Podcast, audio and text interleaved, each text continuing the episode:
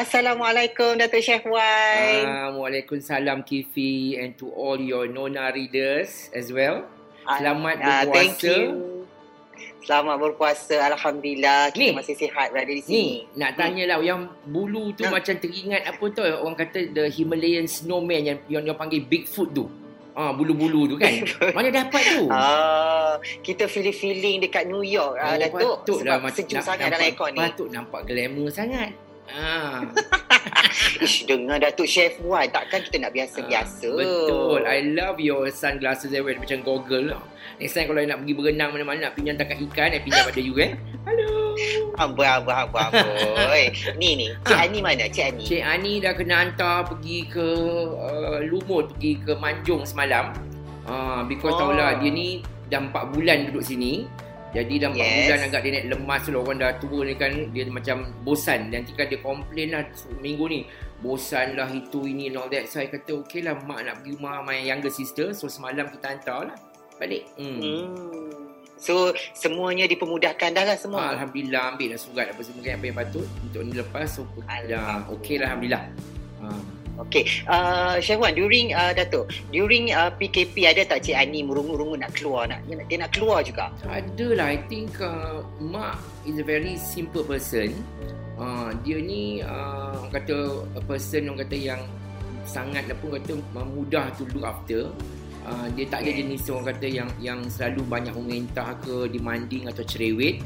So that's never apa yang kita bagi makan, duduk orang itu je. I think I think my mother she's the sort of person who needs company. Uh, you know like kita berbual dengan dia, menonton TV ke apa benda. Uh, sometimes she can also be on her own to watch her program so she's easy.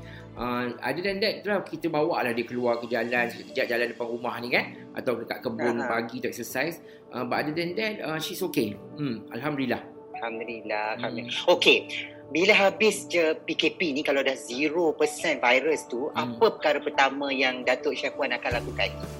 Oh saya rasa lah perkara pertama yang saya Hmm. might lakukan is jump on the plane lepas tu pergi ke Pulau Maldives Uh, Wow. duduk ke one of the island 10 hari ke apa uh, berenang lah tak payahlah buat apa benda kan uh, so I've been yes. kata dying to go on a on a island vacation lah uh, to just get away you know Hmm. from the stress Okey, ke Maldives ya.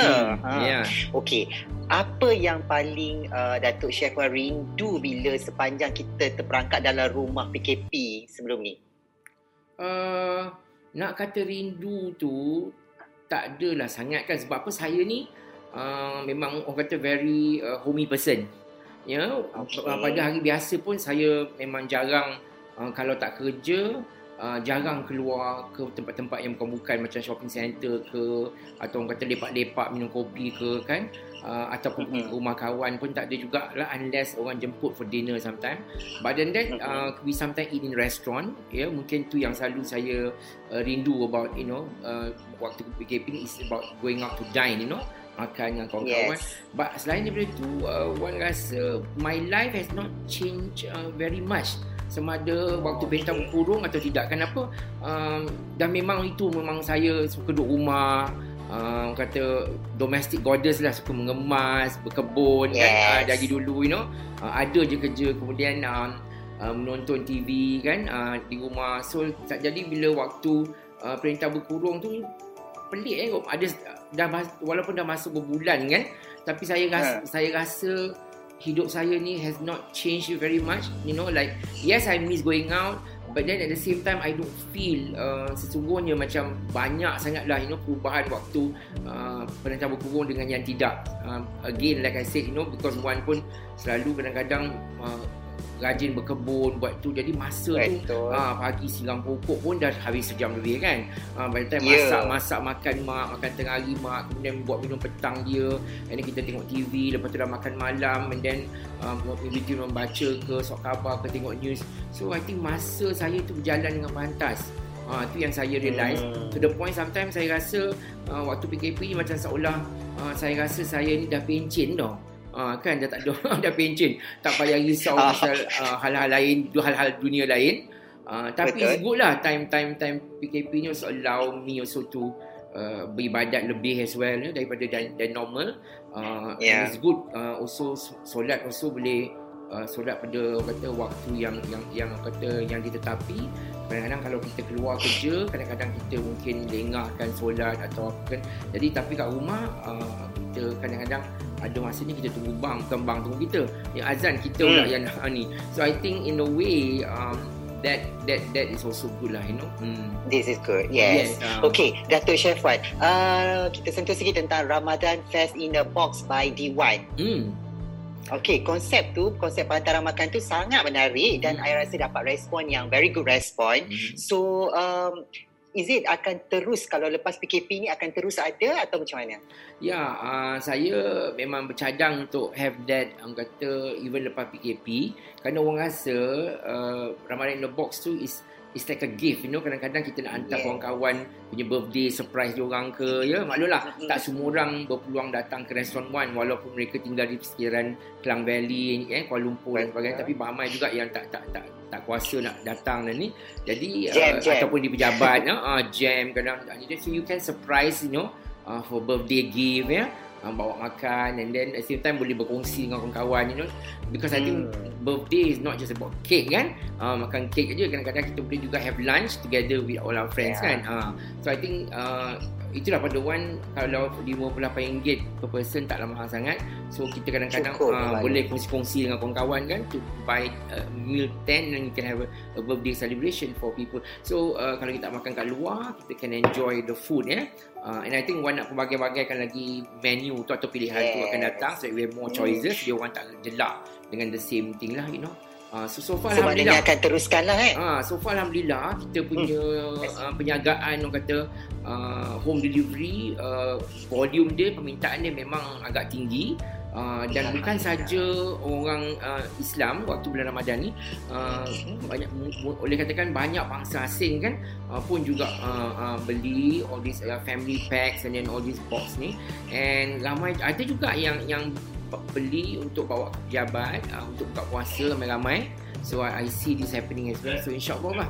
You know maybe I think kita pun Kena tengok ikut peredaran Masa juga kan Macam mana As long as we can deliver the meal ya um, When we created this Saya pun berfikir Sebab apa kita ni ada 22 chefs ya Restoran yang besar. So kita tak nak uh, kita, Kalau boleh tak nak lah Apa kata Hilang buang, ke, pekerjaan. uh, buang pekerjaan. Sebab apa? Bila kita buang kerja chef kita Kita kena fikir Chef-chef kita pun ada isteri Ada anak-anak and all that. So Betul. uh, jadi pada saya yang paling utama saya fikirlah macam mana kita boleh bantu uh, diorang ni sebab saya ni tak kisah ada restoran tak ada restoran pun saya boleh hidup kan sebab saya memang, dah, hmm, ah, memang saya, lah. Boleh hidup Ah, dah saya- sampai bertahun-tahun. saya dah berumur you know adalah duit pencen sikit boleh lah setakat nak makan orang kata RM2-3 RM5 satu hari tu boleh lah orang kata kan Eh, Ah. jangan, itu tak masa lagi duit Cik Ani. ah, betul juga kan jadi tapi tapi kita fikir pula macam mana sebab sebagai majikan kita ada tanggungjawab kan untuk kerja-kerja kita so how can we make this uh, happen but also untuk menjalankan ekonomi lah kan because ekonomi is like that you know kalau kalau kita berhenti tak buat apa-apa dan tak ada apa yang berlaku kan tapi kalau kita buat Betul. satu idea macam macam yang Puan cakap tadi you know uh, home delivery yang baik and all that and this open doors also for others uh, to support the business support the industry dan juga membantu chef-chef kita yang 22 orang ni yang keluarga mereka Yes. anak-anak mereka That's untuk good. mendapat rezeki kan uh, so I think I'm very Hmm, happy uh, Allah tu buka pintu rezeki saya cara lain lah ya waktu uh, Mhm. kita uh, PKP ni lah Okey, bila kita cakap tentang tu, so apa pandangan Datuk Chef Wan sendiri tentang industri pemakan, uh, industri makanan dan perhotelan di Malaysia? Kita ni especially sebab ekonomi pun dah tak ya macam dulu. Ya, Hmm. I think apa yang jadi uh, memang kata buka mata kita lah ya. Uh, celikkan mata kita kerana kadang-kadang you know uh, kita realise you know that kita ni kecil aja kan? You know? Uh, Betul. you know tak kira agama tak kira pangkat dan apa saja pun situasi apa pun kadang kita uh, by the end day uh, bila berlaku benda macam ni kita rasa uh, you know we are so tiny ya untuk that. Then uh, and we are very fragile ya open to all this. So that's why um, uh, bila saya fikirkan um, perkara-perkara yang yang yang berlaku dalam untuk industri ni I think the industry needs to really uh, orang kata berusaha lah uh, untuk mengubah ya. Uh, macam mana cara yang lebih kreatif untuk buka orang kata perniagaannya di masa akan datang uh, with this uh, COVID-19 sebab saya harap lah you know apa yang jadi ni uh, tak lama ya tak lama.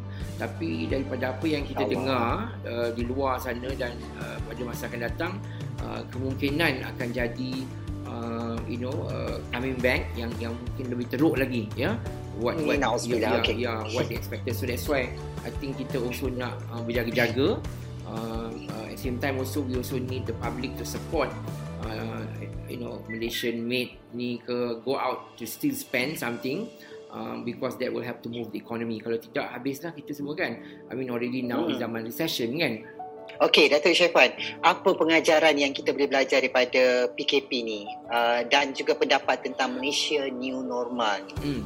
Uh, saya pula berpendapat uh, dengan adanya berlaku PKP ni, uh, dia juga mengajar kita untuk lebih uh, berdisiplin. Uh, pertama kali menjaga kebersihan diri kita, ya, sangat utama. Bila berlaku, yang penting kita lah jaga diri kita kan uh, kawasan sejarah kita, makanan kita, perumahan kita, makan benda-benda yang baik dan halal and all that. So, uh, so benda ni kita uh, kena utamakan ya. Kena utamakan eh, dari segi kebersihan. Uh, kedua, uh, daripada PKP ni juga, uh, saya rasa uh, also merapatkan kita uh, manusia, terutama yeah. uh, keluarga ya, to be together, uh, to support one another. Uh, regardless macam mana kita susah ke apa pun uh, at the end of the day kita kena faham kita ada uh, nyawa kita lagi ya. Kita ada keluarga kita anak-anak kita masih lagi sihat. So biarlah kita uh, tak banyak harta uh, tak banyak duit you know tapi orang kata cukup makan pun kita uh, kena bersyukur eh rasa uh, sedikit banyak Allah tu mengajar juga kita kan yang yang you know yeah. apa kita nak buat uh, kita ni orang kata uh, just a tiny dot ya yeah? it doesn't matter so that's why we also need to do a lot of orang kata reflect back nah uh, the thinking apa kesilapan yang kita lakukan di atas dunia ni yang yang yang telah merosakkan hubungan sesama manusia uh, alam persekitaran you know yang yang boleh berlaku uh, perkara-perkara yang yang sedemikian ya. Uh, so that's why i feel uh, what happened this time um, bukan merapatkan ni merapat juga kita pada agama pada Allah. Uh, supaya kita uh, rasa lebih uh, kedil ya bersyukur dan kita tak boleh lupa lah you know uh, apa yang berlaku di luar itu semua adalah kehendak Allah ya.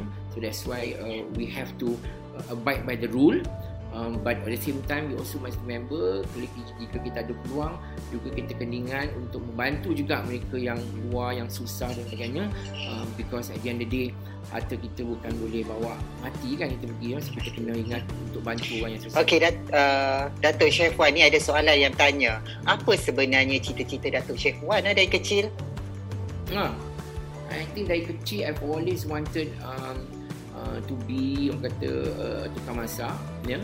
Memang dia, oh, dia memang nak jadi tukang masak. Memang kecil oh. tukang masak. So kalau tak jadi tukang masak pun at that time pun I was thinking uh, sama ada saya masuk uh, dalam bidang interior designing, ya, yeah, interior design rumah uh, dan uh, dan mungkin dalam bidang landscape gardening. So that's always been in my my my my mind lah. But then I also thought sometimes that you know uh, saya juga suka melukis. Uh, melukis ya. So oh, uh, so yeah, so I was thinking maybe you know I could be also an artist tapi itulah itulah cita-cita dulu-dulu macam-macam kita jadikan tapi yang sebenarnya it's always been to be a chef Alhamdulillah. Hmm. Ni Datuk Chef Wan, hmm. kalau lah kan Datuk Chef Wan terasa hati atau sentak dengan kata-kata orang, apa reaksi Datuk Chef Wan? Um, bila saya dah berumur ni, uh, saya learn uh, the best thing to do is always to forgive people. Ya, yeah? uh, kemungkinan they have not gone through the journey that that you have gone through that have yes. made that have made you a much more uh, kata wiser person you know a much more kata uh, patient ya yeah, bersabar uh, so that's why i always feel uh, mungkinan ada sebab orang mengata benda tu pada kita dan kita juga kena ingat baliklah uh, kemungkinan itu adalah kesilapan kita dan kita mohon maaf dan kalau tidak pun apa yang orang buat tu menyakitkan hati kita pun kita should just maafkan aja lah. Because I believe uh, tomorrow is another day esok masih ada. Uh, so no no point of, of hating people. Or, or orang kata uh, hate hate hate destroy you and also destroy others as well. Sama juga macam vengeance berdendam. Because what is there untuk berdendam kan?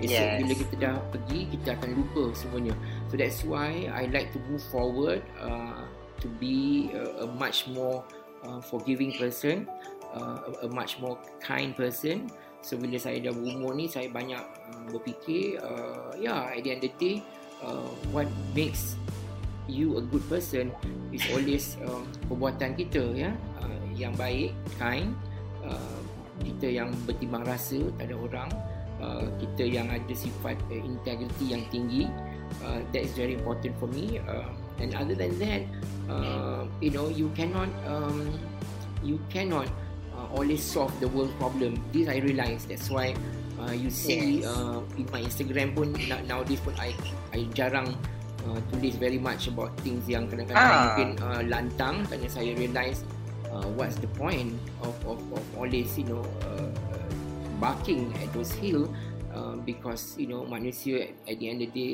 they want to change they change you know? But it's not yes. for you to decide to change people's life you know? But of course you know you can tone down uh, by sharing you know uh, views and point on that.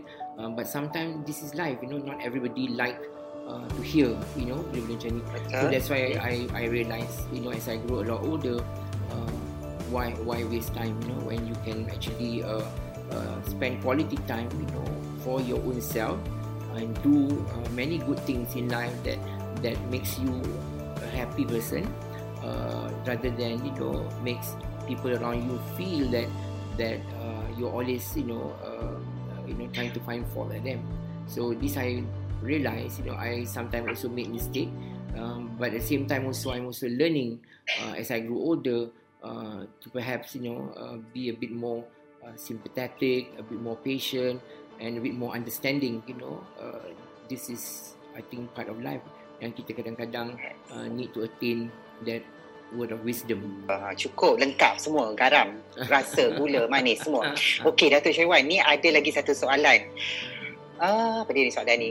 kita uh, sentuh sikit tentang momen-momen bersama bekas isteri uh, Datuk Sheikh hmm. Wan. Semua orang tahu Datuk Sheikh Wan banyak membantu uh, ketika bekas isteri sakit walaupun sudah berpisah tetapi apa yang membuatkan Datuk Sheikh Wan terus mengambil berat tentang arwah? Hmm.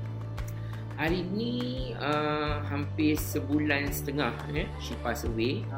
Um, I think what I miss is you know uh, every month of, of you know seeing her and and and you know and sending duit allowance to and I always said you know uh, jangan jangan habis duit ni untuk benda-benda makan-makan yang bukan-bukan.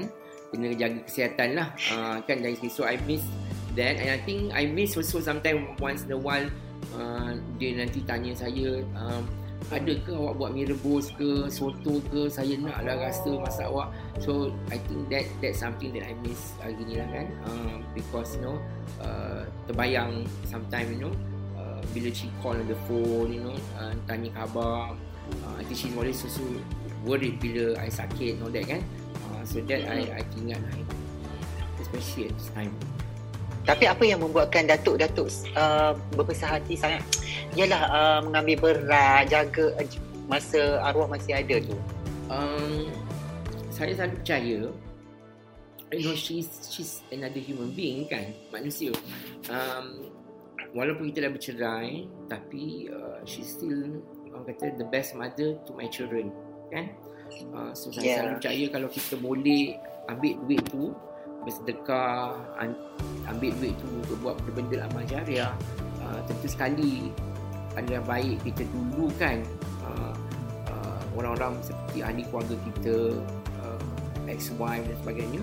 Kerana pada saya uh, she's still the mother of your children you know.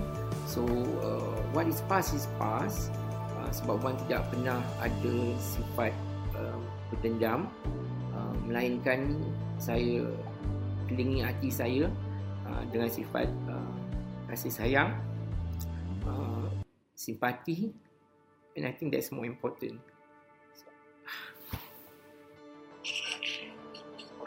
Sorry. Okey Datuk, sepanjang perjalanan hidup Datuk Chef Wan, ada tak perkara ataupun momen yang penyesalan yang paling besar Datuk Chef Wan pernah lalui?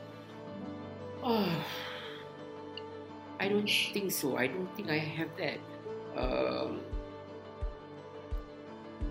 I think a lot of time uh, I don't have too much expect out of life. Hmm? uh, I managed to achieve you know my career to do what I feel like is best for me uh, dan kalau ada benda-benda yang saya mungkin kekilan ke tak buat mungkin perkara tu tak tak penting bagi saya lah you know uh, because saya selalu terfikir kan kadang-kadang uh, what's the point of kita uh, you know mempunyai cita-cita yang besar benda yang kita kadang-kadang tak mungkin uh, dapat orang kata sampai ke menara gading tu. Because kita kena understand uh, rezeki yang abah bagi ni juga Allah kena bagi rezeki tu uh, kepada orang lain juga. I mean there are many more people. So because of that uh, saya selalu melatih diri untuk uh, to have a lot of sifat-sifat uh, kata appreciation uh, have a lot of you know uh, sifat-sifat uh, gratitude ya yeah. I think it's very important untuk ada uh, sifat-sifat ini dalam diri kita uh, supaya kita uh, can can achieve you know happiness ya yeah. uh, the problem is bila manusia ni selalu uh, tak bersyukur ya yeah, uh, doesn't have gratitude tu yang kadang-kadang kita ni uh, rasa kecewa bila tak dapat buat itu tak buat ni hmm. tapi kadang-kadang kita lupa uh, kat luar tu banyak lagi orang yang yes. yang tak ada rezeki yang yang berpenyakit uh. yang yang yang hilang you know orang-orang yang mereka kasihi dalam dalam tragedi peperangan dan dan macam-macam lah yang abah dah tunjuk depan mata kita so boleh tak kita kadang-kadang belajar untuk bersyukur kan instead of selalu uh, uh, mengharapkan meminta complain you uh, bitching all the time you know not happy with yourself uh, that's why you notice karakter saya ni banyak karakter jenis orang kata happy go lucky ya yeah? uh, kesera-sera whatever will be will be ya yeah? orang nak kata yes. saya ke nak kutuk saya ke nak kata saya macam-macam lah as you know uh, out there ya? orang mengata saya tapi uh, Allah tu sentiasa uh, uh, kata very kind to me. Ya memberi wan rezeki yang panjang. Lalu rezeki itu saya boleh berkongsi dengan banyak orang you know. Allah terjauhkan sifat-sifat tamak dan kedekut yang ada pada banyak orang. Tapi uh, tak ada pada diri saya.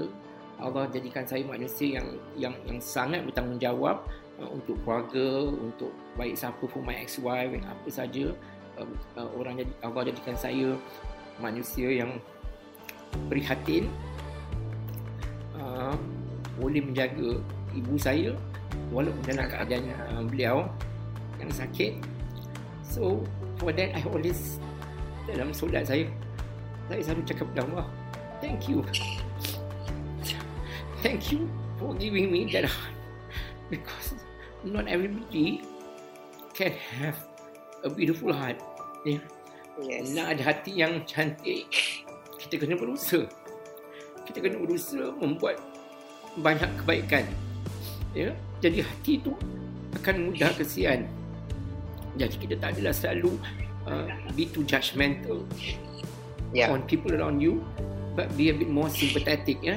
So this is something that I learned. You know as to older why it's important um, not to always ask you know kenapa saya tak boleh jadi kaya kenapa I tak boleh jadi rumah besar? Saya dah biasa susah sampai dah senang. Ya Allah tu bagi saya biasa susah. Sampai lah apa yang saya hari ni. Saya sangat bersyukur. Ya. Uh, tak kira lah orang kata oh kaya ke senang pada saya. Alhamdulillah. Tapi ketika saya susah pun saya masih lagi juga bersyukur. Ya saya masih juga melakukan perkara yang yang orang tak boleh buat. Tapi saya buat juga. Ya.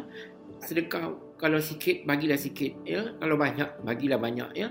Tapi tak pernah saya selalu fikir untuk diri saya saja so i always ask myself um life is a challenge you know life also is what you sacrifice ya. Every day in our life Allah tu beri macam-macam dugaan kita. Dan sampai hari ni pun saya banyak dugaan ya. Uh, tapi saya selalu rintangi dengan hati yang yang yang ikhlas uh, dengan hati yang terbuka. Ya, no matter how painful the journey is, it makes me realize there are other people who are out there going through even more worse journey than kita kan lagi teruk So what what is there for us not to be able to overcome you know such challenges kan? Padahal apa yang kita lalui ni tak adalah berat mana. You know? So that's why saya selalu fikir man, kalau Allah tu tak rasa saya boleh pikul apa yang saya boleh pikul hari ni saya rasa tak tak mungkin diberikan saya saya dugaan. Tapi dia tahu saya boleh pikul sebab saya terus memikul apa yang ni. So that's why dalam hidup ni saya belajar untuk tidak selalu uh, mengharap you know perkara yang yang tinggi-tinggi uh, ataupun you know uh, melebihi daripada orang lain tapi belajar uh, supaya kita ni bersyukur and I think you know yeah. kita that, mm. that's the best yeah that's the best yeah. Oh. yeah. Pertama kali saya rasa saya tengok air mata Chef Wan menitis. ha, sedih. Okey, uh, kita ni kan menghitung hari nak sambut lebaran Datuk Chef Wan. Hmm. So, ada ada apa-apa perancangan tak untuk raya dan keluarga kali ni? Um, saya selalu setiap tiap tahun raya tak ada apa-apa perancangan sangat sebab bila kita dah berumur ni orang kata kita kurang mementingkan diri kita ya. Uh, mungkinan uh, saya ada sedikit you know kuih dan all that you know untuk cucu-cucu saya. Dan makanan pagi raya tu adalah sedikitnya lemang tu macam biasa you that. Um, but uh, itulah saya selalu tak adalah orang kata celebrate sampai berhari-hari eh. Untuk tu selalu kalau setiap raya hari pertama kedua then I will go and visit lah you know saudara mara and all that so, tapi tahun ni hmm. tak tahulah whether uh, saya uh, nak buat you know open house untuk adik-beradik kerana saya rasa uh, keadaan situasi now masih lagi orang kata kita perlu berhati-hati because yeah, kita tak betul. tahu besok you know lagi 300 orang masuk masjid entah apa lagi penyakit yang akan datang daripada orang-orang yang bawa tu yang macam bukan saja kita tengok macam baru-baru ni kompok-kompok you know uh, immigrant all immigrant kan. Uh, walaupun duduk rumah macam-macam boleh you know datangkan penyakit. Sama juga kita bila berkumpul dengan keluarga pun juga boleh datangkan penyakit. Kadang-kadang tak tahu penyakit datang dari luar. So I think uh, tahun ni besar kemungkinan saya tak akan menyambut ya macam tahun biasa. Uh, saya kemungkinan you know will just celebrate in the house you know on my own uh, without opening the house to anything because I feel that we is very important that kita ni uh, duduk di rumah uh, beraya you know dengan keluarga untuk keselamatan diri kita ya untuk keselamatan orang di luar juga ya uh, I think that uh, there's always another time where we can you know celebrate raya ni lagi 3 bulan 4 month from now. Yeah. uh, kita boleh bila keadaan dah betul-betul tenang uh, virus sudah tak ada langsung zero ya mm-hmm. dan ini and I think that's the time kita boleh tapi kalau ada ni uh, kita kena berhati-hati lah. So pada saya uh, tahun ni uh, tak mungkin lah you know saya akan buat benda yang yang besar. Even adik-beradik saya pun saya dah cakap uh, kita can always celebrate akan datang walaupun mereka duduk di KL mereka boleh melawat dan kawan-kawan saya mm-hmm. uh, saya mm-hmm. saya rasa lebih selesa untuk uh, not to celebrate this year ya uh, just one year dalam dalam semua hidup kita uh, kita tak celebrate untuk berjaga-jaga uh, uh, asal yang yang penting itu ialah kita uh, penuhkan ibadat kita iaitu I think that's most important dan other than that I'm sure uh, uh, you know uh, kita can always you know have another time ya for, for safety reason okay. Okey Datuk Cik Wan. Uh, Nak habis lah uh, hmm. uh, Tinggal lagi satu, satu soalan ni. Kuih raya kegemaran Datuk Cik Wan dan Cik Ani. Dan air tangan Cik Ani yang paling Datuk suka. Hmm, Mak masa kecil dia suka uh, Kalau lah you know, buat kuih tak dia ya dan memang dia suka memang dia suka juga you know uh, kuih uh, semprit ya dan uh, bangkit sagu mak uh, tu saya ingat lagi lah. itu, itu memang Cik Adi buat sendiri uh, lah suka. Lepas tu agak-agak yang macam kaca-kaca jemur tu kan? Uh, mak suka ah, yang jemur. uh, kita kecil buat potong-potong lepas tu macam warna kita jemur-jemur atas dulang ya. Saya yeah. lagi lah dulu. Uh, lepas tu buat uh, putu kacang ya. Uh, these are all the common kuih-kuih orang lama-lama lah yang kau tinggal mak ya selalu bila buat. Itu yang kita ni ada uh, tu yang dia minat Okey ni soalan last ni hmm. ada netizen tanya lama dah Chef Wan bersendiri tak ada hajat ke nak buka pintu hati untuk berpasangan. pintu hati ni tak boleh cakap. Orang kata kalau ada jodoh tu adalah jodoh kan? Kalau tak jodoh pun tak apa juga. Sebab kita pun dah menopause dua round kan? Dah macam kayu uh, macam kayu tunggul batang buruk tu kan? Nak buat apa? Yeah. uh, dah kena tutup sarang laba-laba kan? Jadi tak apalah. Uh, pada saya uh, saya dah sampai pada penghujung uh, orang kata uh, journey of my life you know. Uh, uh, this is like a closing chapter of my life and uh, so I I I I I don't think you know uh, at this moment uh, the priority is about getting married or settling down you know I don't think that's part of my lah Uh, Okay, kami doakan yang baik-baik. Uh, InsyaAllah. Insya Okey, Datuk Syawal, hmm. last kali berikan sikit ucapan kepada semua pembaca majalah Nona sempena Aidilfitri yang bakal tiba. Uh, saya dan juga uh, ibu saya uh, ambil kesempatan ucap uh, selamat menyambut Hari Raya Aidilfitri kepada semua uh, pembaca majalah Nona. Ya, saya juga uh, mohon uh, ampun dan maaf ya. Sekiranya ada uh, saya terlepas ya cakap dan apa sajalah yang menyakiti hati sesiapa uh, saya minta you know uh, ampun dan maaf dan halalkanlah ya makan minum dan apa ni. Dan uh, dan mudah-mudahan kita semua dapat menyambut hari raya uh, kalau tak tahun ni ya dengan cara yang normal kemungkinan tahun depan ya. Just always ni dan uh, and uh, always remember you know uh, sayangkan keluarga ya jaga diri baik-baik dan ingatkan you know pesan Allah selalulah ya kepada kita semua Islam uh, supaya kita ni menjadi manusia yang yang baik InsyaAllah. So saya doakan yang terbaik juga hmm. untuk Dato' Syewal sama Hari Batin. Thank you for the interview. Welcome. Okay, salam Kak Cik Ani, Cik Wak Dato'. I will, insyaAllah. Okay, Assalamualaikum. Assalamualaikum. Terima kasih Dato' Syewal.